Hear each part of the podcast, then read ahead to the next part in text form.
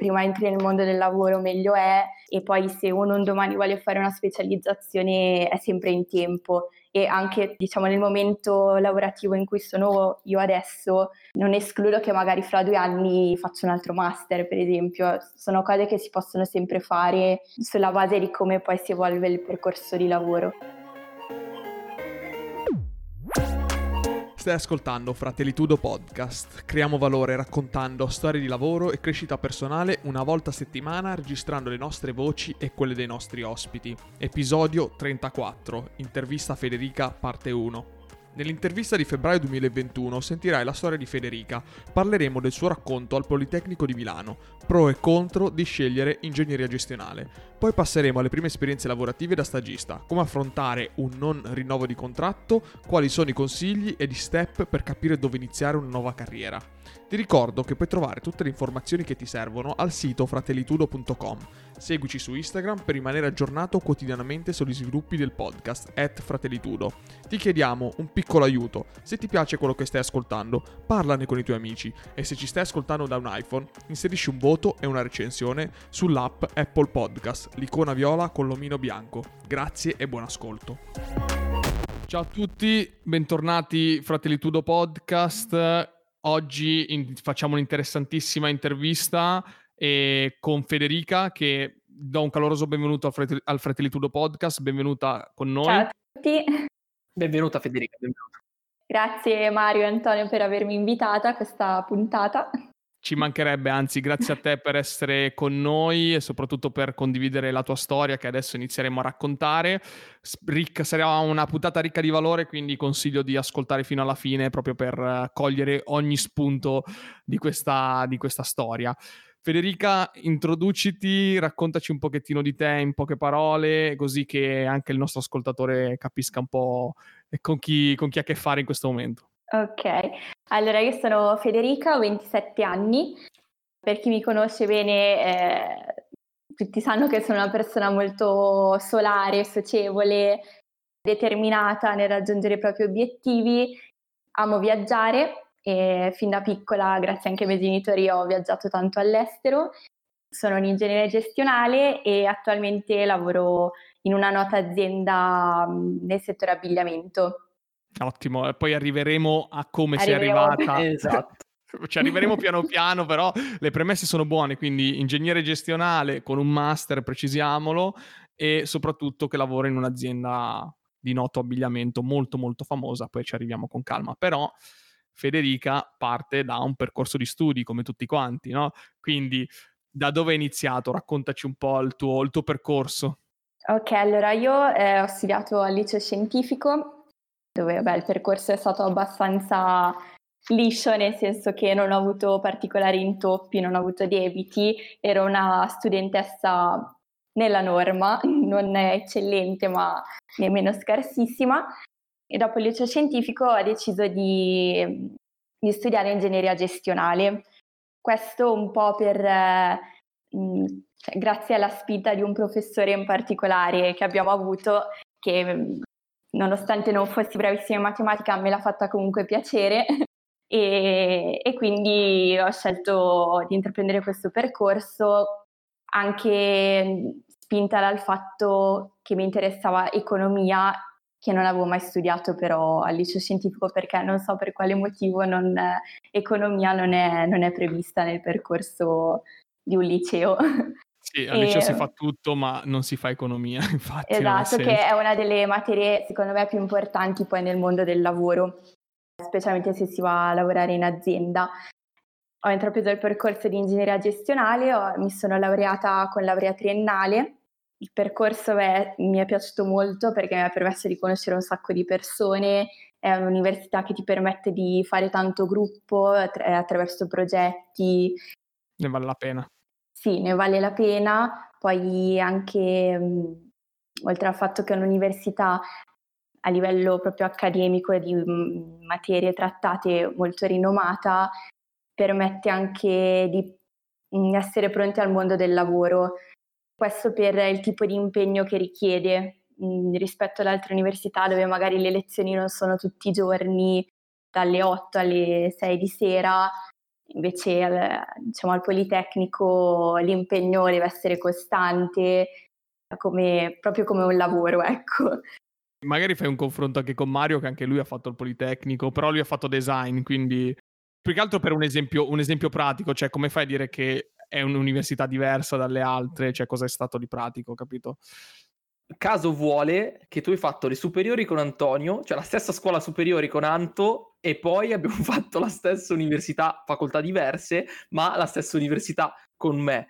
Quindi, il mondo è piccolo. Cioè, capito il mo- cioè, come gira il mondo? Sì, sì. Comunque sono totalmente d'accordo. L'impegno che ti dà il Poli è molto più una questione di essere sempre sul pezzo, sempre costante, consegne ogni settimana. Ad esempio, avevo consegne praticamente ogni settimana. Non era il a fine della sessione tu hai l'esame, va bene, ogni tanto ci sono i parziali.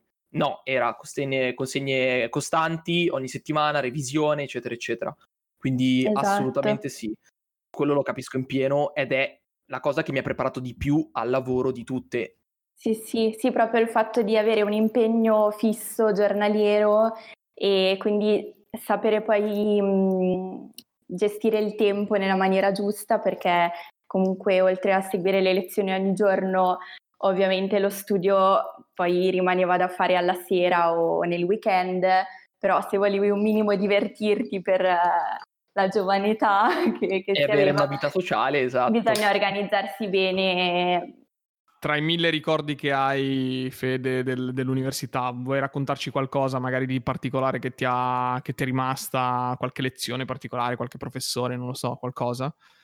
La cosa che mi è, cioè in particolare che mi è rimasta è il fatto dei, specialmente l'ultimo anno, dei progetti che mi hanno permesso di conoscere più persone anche degli altri, degli altri scaglioni del mio anno e quindi fare molto più gruppo, vedersi, vabbè, vedersi per studiare insieme l'abbiamo fatto sempre dal primo anno, però con i progetti magari si organizzava anche qualche uscita in più, poi c'erano um, proprio delle gite in azienda, sono tutte cose che servono una ad avvicinarti appunto al mondo del lavoro andando proprio in aziende e anche a conoscere più persone quindi in particolare questo. Poi vabbè, io personalmente ho, fatto, ho deciso di fare la tesi su, sullo stage, stage curricolari, quindi cioè, questa scelta l'ho fatta appunto perché mi erano piaciuti quei progetti quindi volevo entrare subito in un'azienda e, e buttarmi nel mondo del lavoro. Altre cose che mi sono rimaste sono Beh, sicuramente ho, ho, avuto tanti professori veramente bravi, altri un po' meno. Eh, il percorso è stato difficile, però proprio nella difficoltà del percorso eravamo tutti molto uniti, al, noi compagni. E invece ti voglio fare una domanda riguardo a quanti eravate all'interno del corso, quanti siete partiti e quanto vi siete laureati?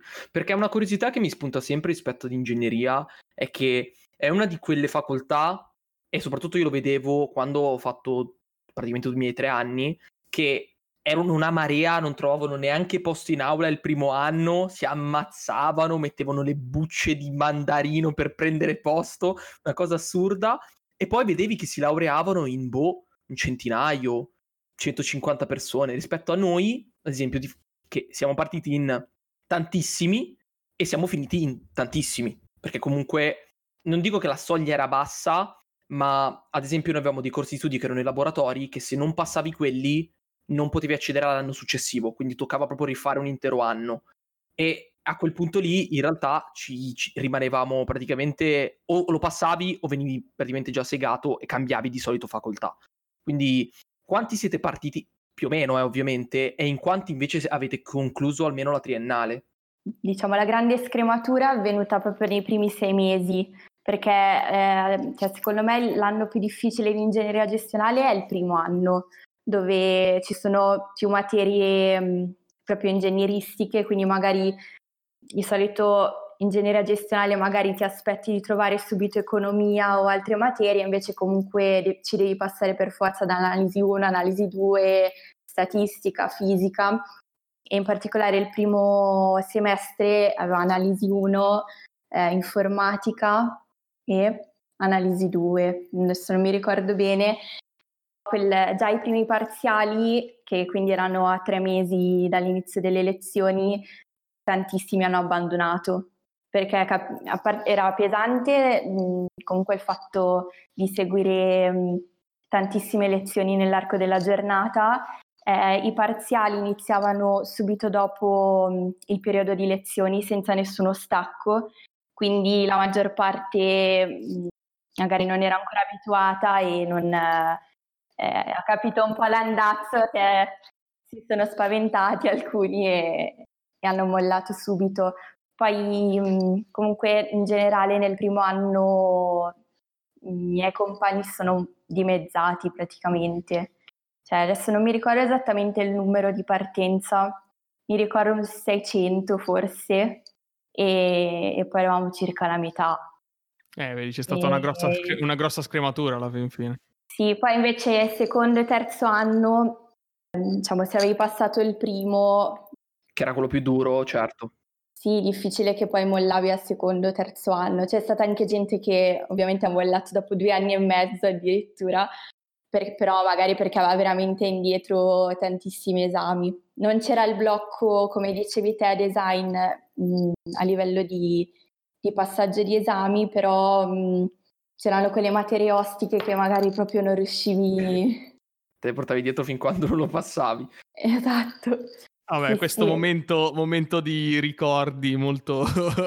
vi, vedo, vi, vi, vedo, molto in feeling sul Politecnico, si vede che avete vissuto... Sì, il primo anno mi ricordo che cioè, stavo anche fino alle 8 di sera al Politecnico perché finivano le lezioni alle 6, dovevo per forza studiare anche in settimana dopo le lezioni, quindi non mi conveniva prendere il treno, arrivare a casa mangiare, poi alla fine ero stanca e non facevo niente, allora mi conveniva dopo lezione rimanere lì con gli altri, studiare un'oretta o due e poi andare a casa e rilassarmi a casa. Guarda, sì, per, sì, quel sì, poco, per, quel poco, che l'ho fatto anch'io, l'ho fatto anch'io, infatti poi sono scappato, non sono stato così, così caparbio come te.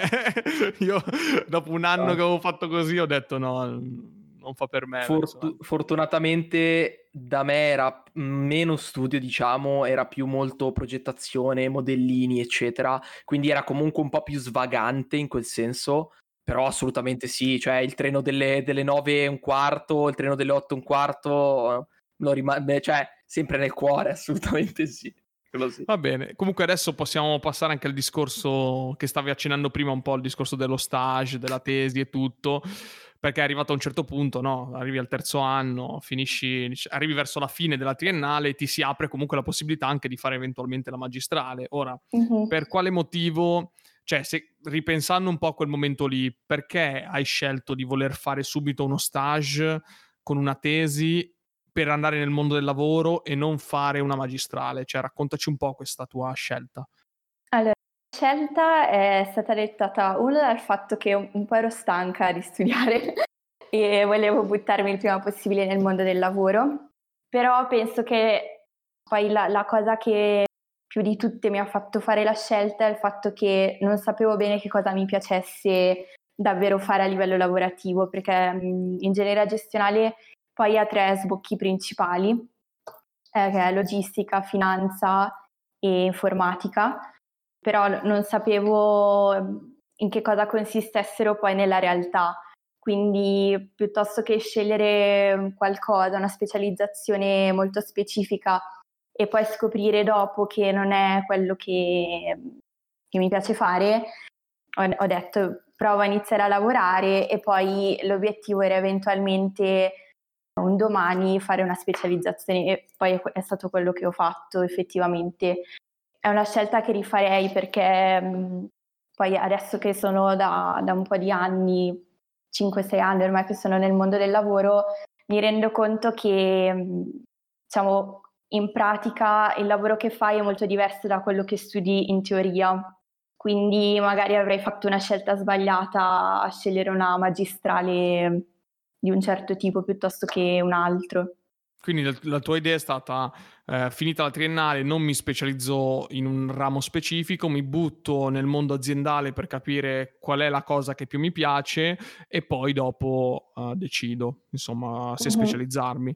E un, una domanda che di solito faccio anche agli altri ospiti, cioè queste, questa scelta qui, ad esempio, che secondo me è una scelta anche abbastanza importante, l'hai fatta da sola o, o ti sei confrontata con i tuoi genitori, con i tuoi amici, non so, qualcuno ti ha aiutato a fare questa scelta? No, in realtà no, perché diciamo che in generale sono una persona che mm, ragiona molto da sola, ho sempre bene in testa quello che voglio fare, quindi magari eh, se chiedo un confronto, un consiglio è solo per, diciamo, confermare la scelta che in realtà so già. Ok. E quindi, diciamo, ci ho pensato io, poi ovviamente i miei genitori sono sempre stati dalla mia parte, mi hanno sempre supportata nel percorso di studi, di studi in primis, perché cioè, non nego che ci sono stati momenti di demoralizzazione, crisi in cui dico no, mollo tutto, non, non è l'università per me, non... e quindi niente, mi hanno sempre supportata in quello e poi quando ho deciso di, di andare a lavorare non si sono opposti né niente, ma anche per il fatto che anche loro un po' come me avevano questa visione del fatto che prima entri nel mondo del lavoro meglio è e poi se uno un domani vuole fare una specializzazione è sempre in tempo. E anche diciamo nel momento lavorativo in cui sono io adesso no, non escludo che magari fra due anni faccia un altro master per esempio sono cose che si possono sempre fare sulla base di come poi si evolve il percorso di lavoro. Ottimo, ottimo. Infatti, uno, uno dei, dei, tanti motivi per cui alla fin fine ho voluto che ti intervistassi è proprio per questo, per dimostrare come una persona comunque deve sempre avere idee chiare, cioè anche se magari non sa benissimo cosa succederà perché tu non potevi prevedere il futuro, però eri, eri decisa nella tua scelta. Sì, e sì. Non, non, è scontato perché t- perché molte volte, capito, quando il futuro è incerto, eh, la, si è un po' titubanti in generale, invece comunque essere sicuri di scegliere un percorso e comunque provare e ammettere di poter dire, vabbè, comunque potrei anche fare qualcosa di sbagliato, però lo faccio lo stesso perché poi da quello mi rialzo e imparo. Quindi questa è una cosa importantissima che è sì, sì. un messaggio importante che va lasciato a, a, chi ci ascolta. Non so Mario, tu eh, cosa, cosa, ne pensi riguardo a questa, questa cosa qua della scelta decisiva? No, più che altro è che c'è sempre corsa, cioè il messaggio che mi piace tanto è che c'è sempre corsa per iniziare qualcosa di nuovo, per continuare a studiare, soprattutto per continuare a studiare in questo caso, c'è sempre corsa, puoi farlo sempre in un altro momento, puoi farlo sempre dopo. Cioè, diciamo che quando tu chiudi una porta, o in questo caso in realtà la appoggi semplicemente, non è che dici basta, adesso io da qui ho finito il mio percorso di studi e non ho intenzione di studiare mai più. Non è così in realtà se tu in un futuro vuoi farlo, hai la motivazione giusta per poterlo fare, perché secondo me è comunque molto importante la motivazione, perché il tempo quando inizi a lavorare, come ben sappiamo ormai tutti, scarseggia abbastanza e soprattutto se vuoi avere comunque un po' di vita sociale, diciamo che devi bilanciare le due cose. Però, ripeto, se la motivazione giusta c'è, riprendere a studiare e cambiare qualcosa, puoi sempre farlo, quindi c'è sempre corsa. Questo è il messaggio più bello, secondo me, che, si, che può passare in questo momento. Comunque, poi finito, diciamo, il tuo stage per la tesi, che vabbè era finalizzato la tesi, e affronti il tuo, il tuo primo lavoro per Fontana, giusto? La tua prima, la prima azienda per cui fai lo stage. Sì, eh, no, eh, il primo stage è stato appunto lo stage curricolare, che era in questa eh, startup eh, a Milano che si occupa di mh, mm, progettazione di sistemi informatici a supporto degli studi clinici e delle aziende farmaceutiche. Quindi era un, um, eh, cioè il mio ruolo era un ruolo molto informatico, consisteva nella validazione di questi sistemi informatici per, moni- per monitorare praticamente l'affidabilità di, dei sistemi utilizzati dalle aziende farmaceutiche, eccetera. E quindi diciamo che no, non è... Cioè lì ho capito che sicuramente non mi sarei specializzata in qualcosa di informatico, perché proprio a livello cioè in generale anche in tutte le altre aziende in cui ho lavorato il lavoro dell'IT è un lavoro che non fa per me. E quindi infatti quello stage comunque è stato utile perché cioè la prima esperienza lavorativa rimane sempre nel cuore perché è proprio un mondo che non hai mai visto, non sai come approcciarti, magari con i colleghi o anche mm, non sai bene come funziona, ecco. Sì, non sai bene come eh... funziona anche la prima busta paga, dici ma dove esatto. mi arriva, ma mi arriverà nel conto corrente, non è che ho messo l'IBAN sbagliato, no? Sai tutte quelle robe lì.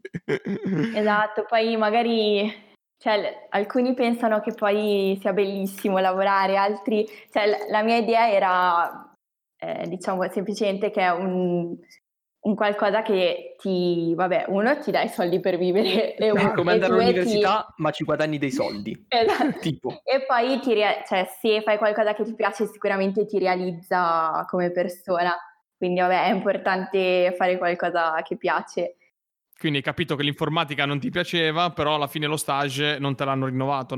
Sì, no, non era finalizzato all'assunzione, era solo uno stage finalizzato a fare la tesi e infatti non, non mi è neanche dispiaciuta la cosa. Ottimo. Amici come prima, a posto.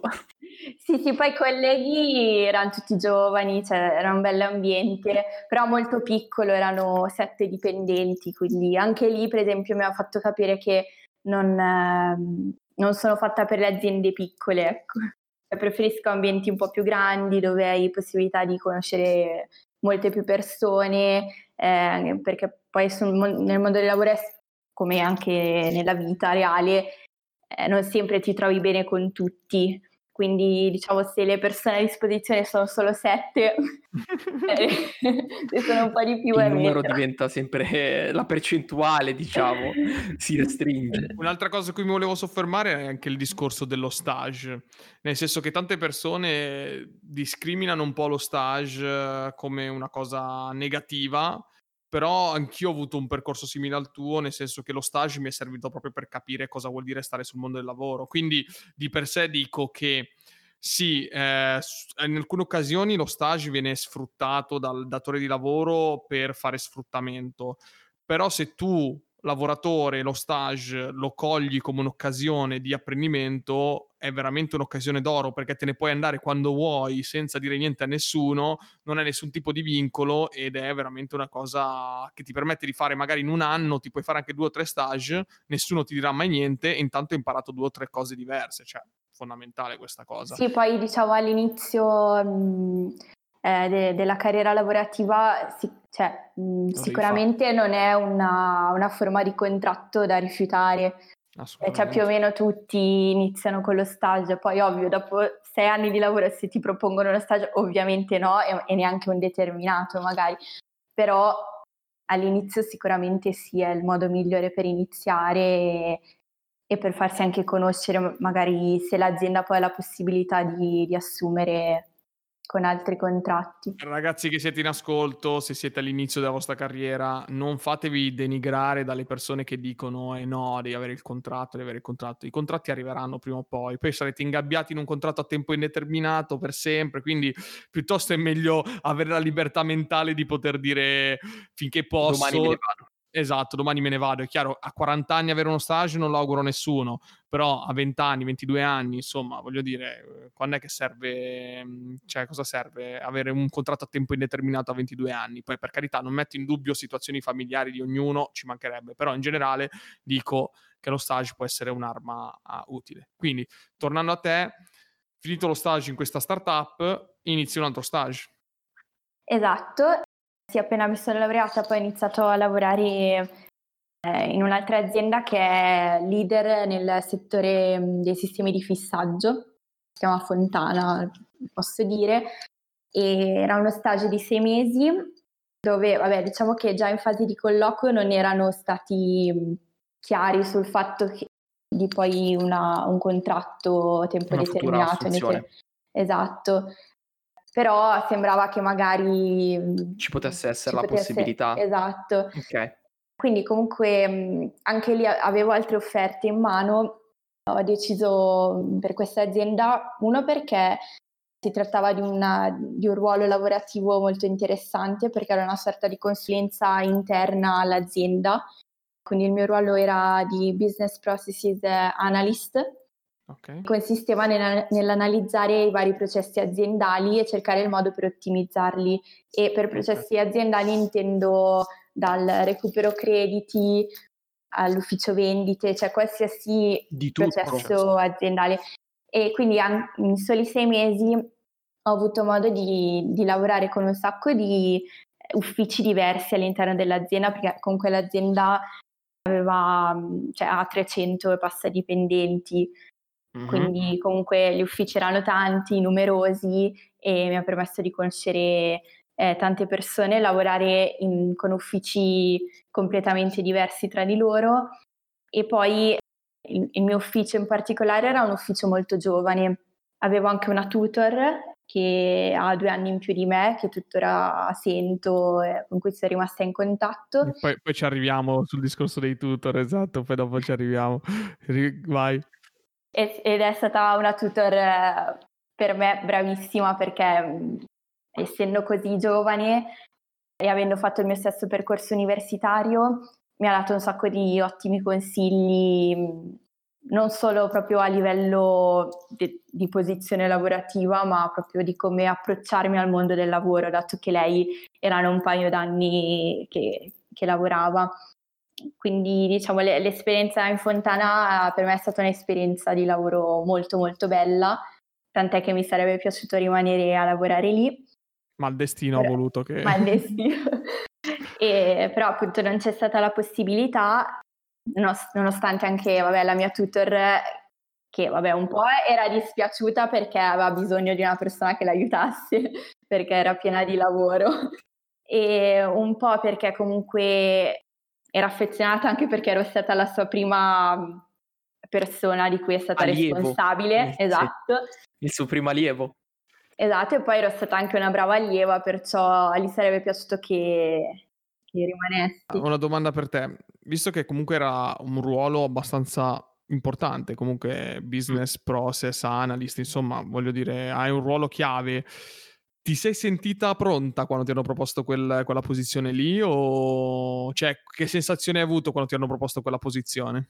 No, la, la mia sensazione è stata cioè, che era un, un buon punto di partenza perché comunque rispetto ad altre posizioni iniziali che uno può, può avere, che magari sono molto più, più operative, cioè per esempio magari nel mondo della logistica fare le bolle, fare le fatture.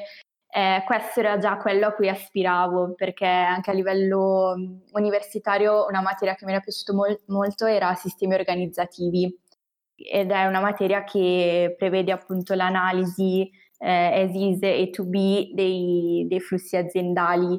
E quindi mi sembrava proprio di aver trovato quello che stavo cercando, sì sì, o comunque in ogni caso di avere un buon punto di partenza per, per esperienze future, perché diciamo che io ho sempre avuto l'opinione, cioè ancora prima di iniziare, che è difficile che il primo lavoro è quello definitivo, di solito magari hai qualche azienda iniziale in cui questo ragionamento qua mi piace perché poi va a scontrarsi con la realtà dei fatti, nel senso almeno, non so te, ma io, la, la mia cerchia di amici, la maggior parte sono tutti che hanno preso il primo lavoro che gli, che gli è capitato e hanno fatto lì, però parlo della maggior parte degli amici che non sono laureati, quindi magari può essere anche quello che influisce, però in generale vedo tante persone che magari trovano il primo posto di lavoro, che magari è anche vicino a casa, e basta, cioè finito, bah, lì perché me ne devo andare, perché non me ne devo andare. Poi è chiaro che avere un lavoro lontano da casa, poi ce lo racconterai, effettivamente è scomodo,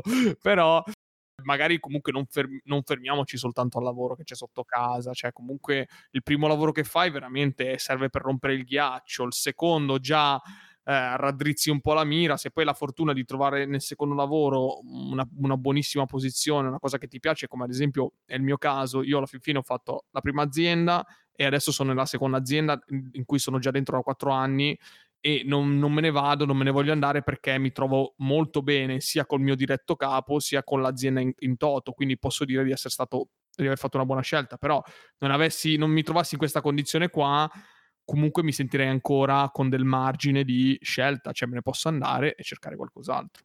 Sì, certo, la, quello che non bisogna mai fare è, e molte persone lo fanno, è lamentarsi di, di come ci si trova, però la cosa può andare avanti sei mesi, un anno, però poi non vedo perché se uno sta male in un posto di lavoro non, non debba cambiare.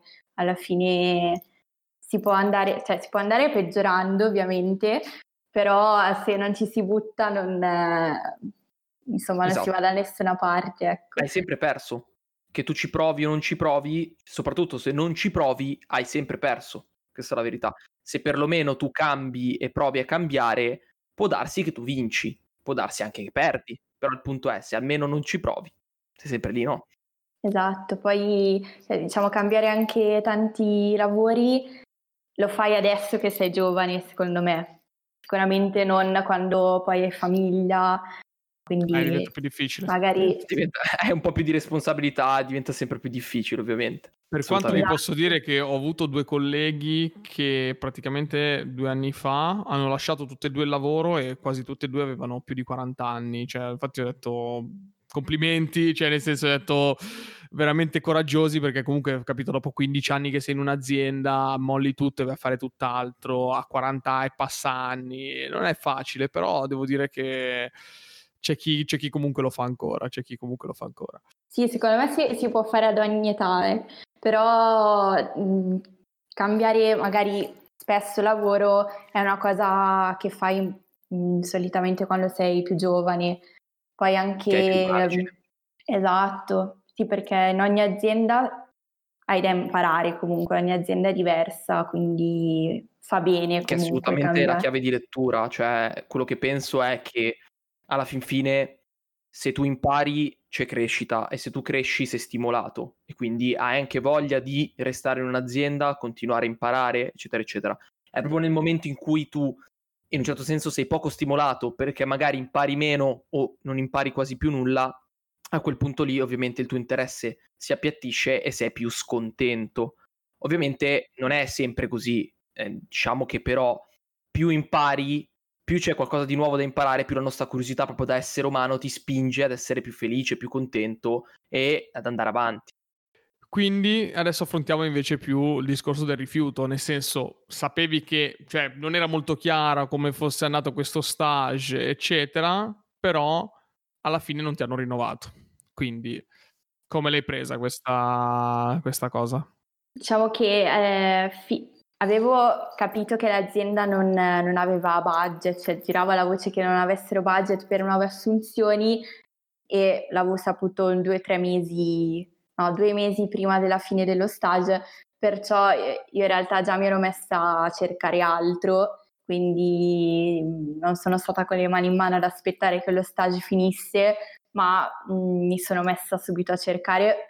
Poi magari molte persone non sono così, però mm, secondo me anche a livello di curriculum è importante non avere buchi grossi, quindi è importante finire un lavoro e averne già un altro, quindi se si può fare, io ho iniziato a cercare e, e alla fine ho trovato e ho iniziato subito un altro lavoro. Quindi il, secondo me l'atteggiamento nel confronto del probabile rifiuto o rifiuto è quello di mettersi subito all'opera, non aspettare che gli eventi capitino, ma anticiparli, quindi sicuramente cercare lavoro. Su questo siamo decisamente, penso, tutti e tre d'accordo, anche perché è andata esattamente così. Nessuno di noi ha lasciato scadere il proprio contratto. Uh, io, io, personalmente me ne sono andato un mese prima, io di mio, più per una questione perché non mi piaceva, piuttosto che una questione di scadenza, nonché assunzione o meno. Ho deciso io di andarmene. I demanto il tempo in cui gli hanno detto, prima di dirgli neanche, guarda, mi spiace, non ti rinnoviamo il contratto raga, ciao, arrivederci. io avevo, io addirittura avevo già nel sentore, cioè stavo facendo uno stage anch'io, avevo nell'aria il sentore che, che non ci fosse aria di rinnovo, allora di soppiatto ho fatto un colloquio con un'altra azienda che è l'azienda per cui adesso lavoro, e li avevo lasciati un attimino in stand by dicendo aspettiamo un attimo per capire, il giorno dopo vado a parlare con le risorse umane mi dicono eh no guarda che probabilmente il tuo stage non verrà rinnovato, appena mi ha detto probabilmente, io due secondi dopo ho chiamato l'altra azienda, ho detto firmo con voi e il mio capo durante lo stage poi mi è venuto da me e fa ma, ma tu sei pazzo, cioè ma prima parlamene, non che te ne vai così, però eh, mi ero preso da un raptus, ho detto anche solo probabilmente non verrà rinnovato per me non esiste. Sì perché poi la, la, tendenza, almeno un po' in tutte le, le aziende, sentendo anche amici, è di non dire, cioè l'azienda non ti dice nulla fino all'ultimo, fino al giorno prima. almeno diciamo, se uno ci spera, ok, ci può sperare, però nel frattempo può crearsi dei piani B eh, per non rimanere senza niente. La, la rete di sicurezza, no? Si dice così. E quindi come, come hai trovato poi mh, questo lavoro qua che adesso ci racconterai? Quindi l'hai trovato su LinkedIn cercando, passaparola, come hai fatto? Sì, l'ho trovato, oddio, eh, non mi ricordo sinceramente, però usavo già LinkedIn, eh, cioè per esempio eh, l'ultima volta che ho cambiato lavoro ho sempre usato solo LinkedIn. Ah no, adesso mi ricordo. L'ho trovato in un annuncio di, del paese dove abito, di G Group. Ah, ok, mm, ok. Ma proprio l'annuncio quello fuori nel negozio. Sì, sì. E niente, sono andata poi a vedere sul sito, sono entrata a dare il curriculum, c'era scritto che era un'azienda importante del settore arredamento e c'era scritto il paese, quindi ho fatto due più due, ho capito che azienda era, eh, il ruolo lavorativo mi interessava molto e quindi ho fatto application.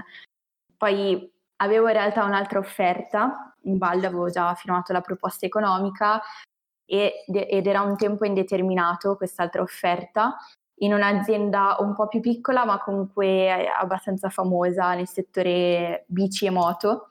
Ed era una posizione che però richiedeva molta più responsabilità e non mi sentivo pronta per un ruolo già così alto. Quindi ho optato alla fine per l'altra azienda in cui alla fine sono stata presa ed era uno stage ancora. Ah sì, diciamo pure il nome di questa azienda che è famosa, perché voglio dire... Famosissima, sì, soprattutto per me e per il mio campo, assolutamente. Sì, è Cassina. Abbiamo prodotto tante puntate, tanto valore gratuitamente. Invece che inserire pubblicità senza senso all'interno del nostro podcast, preferiamo dirti direttamente noi come fare per sostenerci. Il primo metodo è quello del passaparola. Più ne parli, più il podcast viene ascoltato e più noi continueremo a produrre contenuti. Il secondo metodo è quello di seguirci su Instagram, condividere i nostri post o le nostre storie. Ci trovi at fratellitudo. Il terzo metodo è quello di seguirci tutti martedì sera alle 21.30 live su Twitch TV. Se hai un account puoi effettuare un'iscrizione al canale e se addirittura hai già Amazon Prime, l'iscrizione per te è gratuita e a noi invece verrà riconosciuta una piccola percentuale da Amazon. Il quarto metodo è la donazione diretta al nostro account PayPal. Trovi il link sul sito fratellitudo.com. Grazie perché sappiamo che farà il possibile per aiutarci a mantenere attivo il podcast.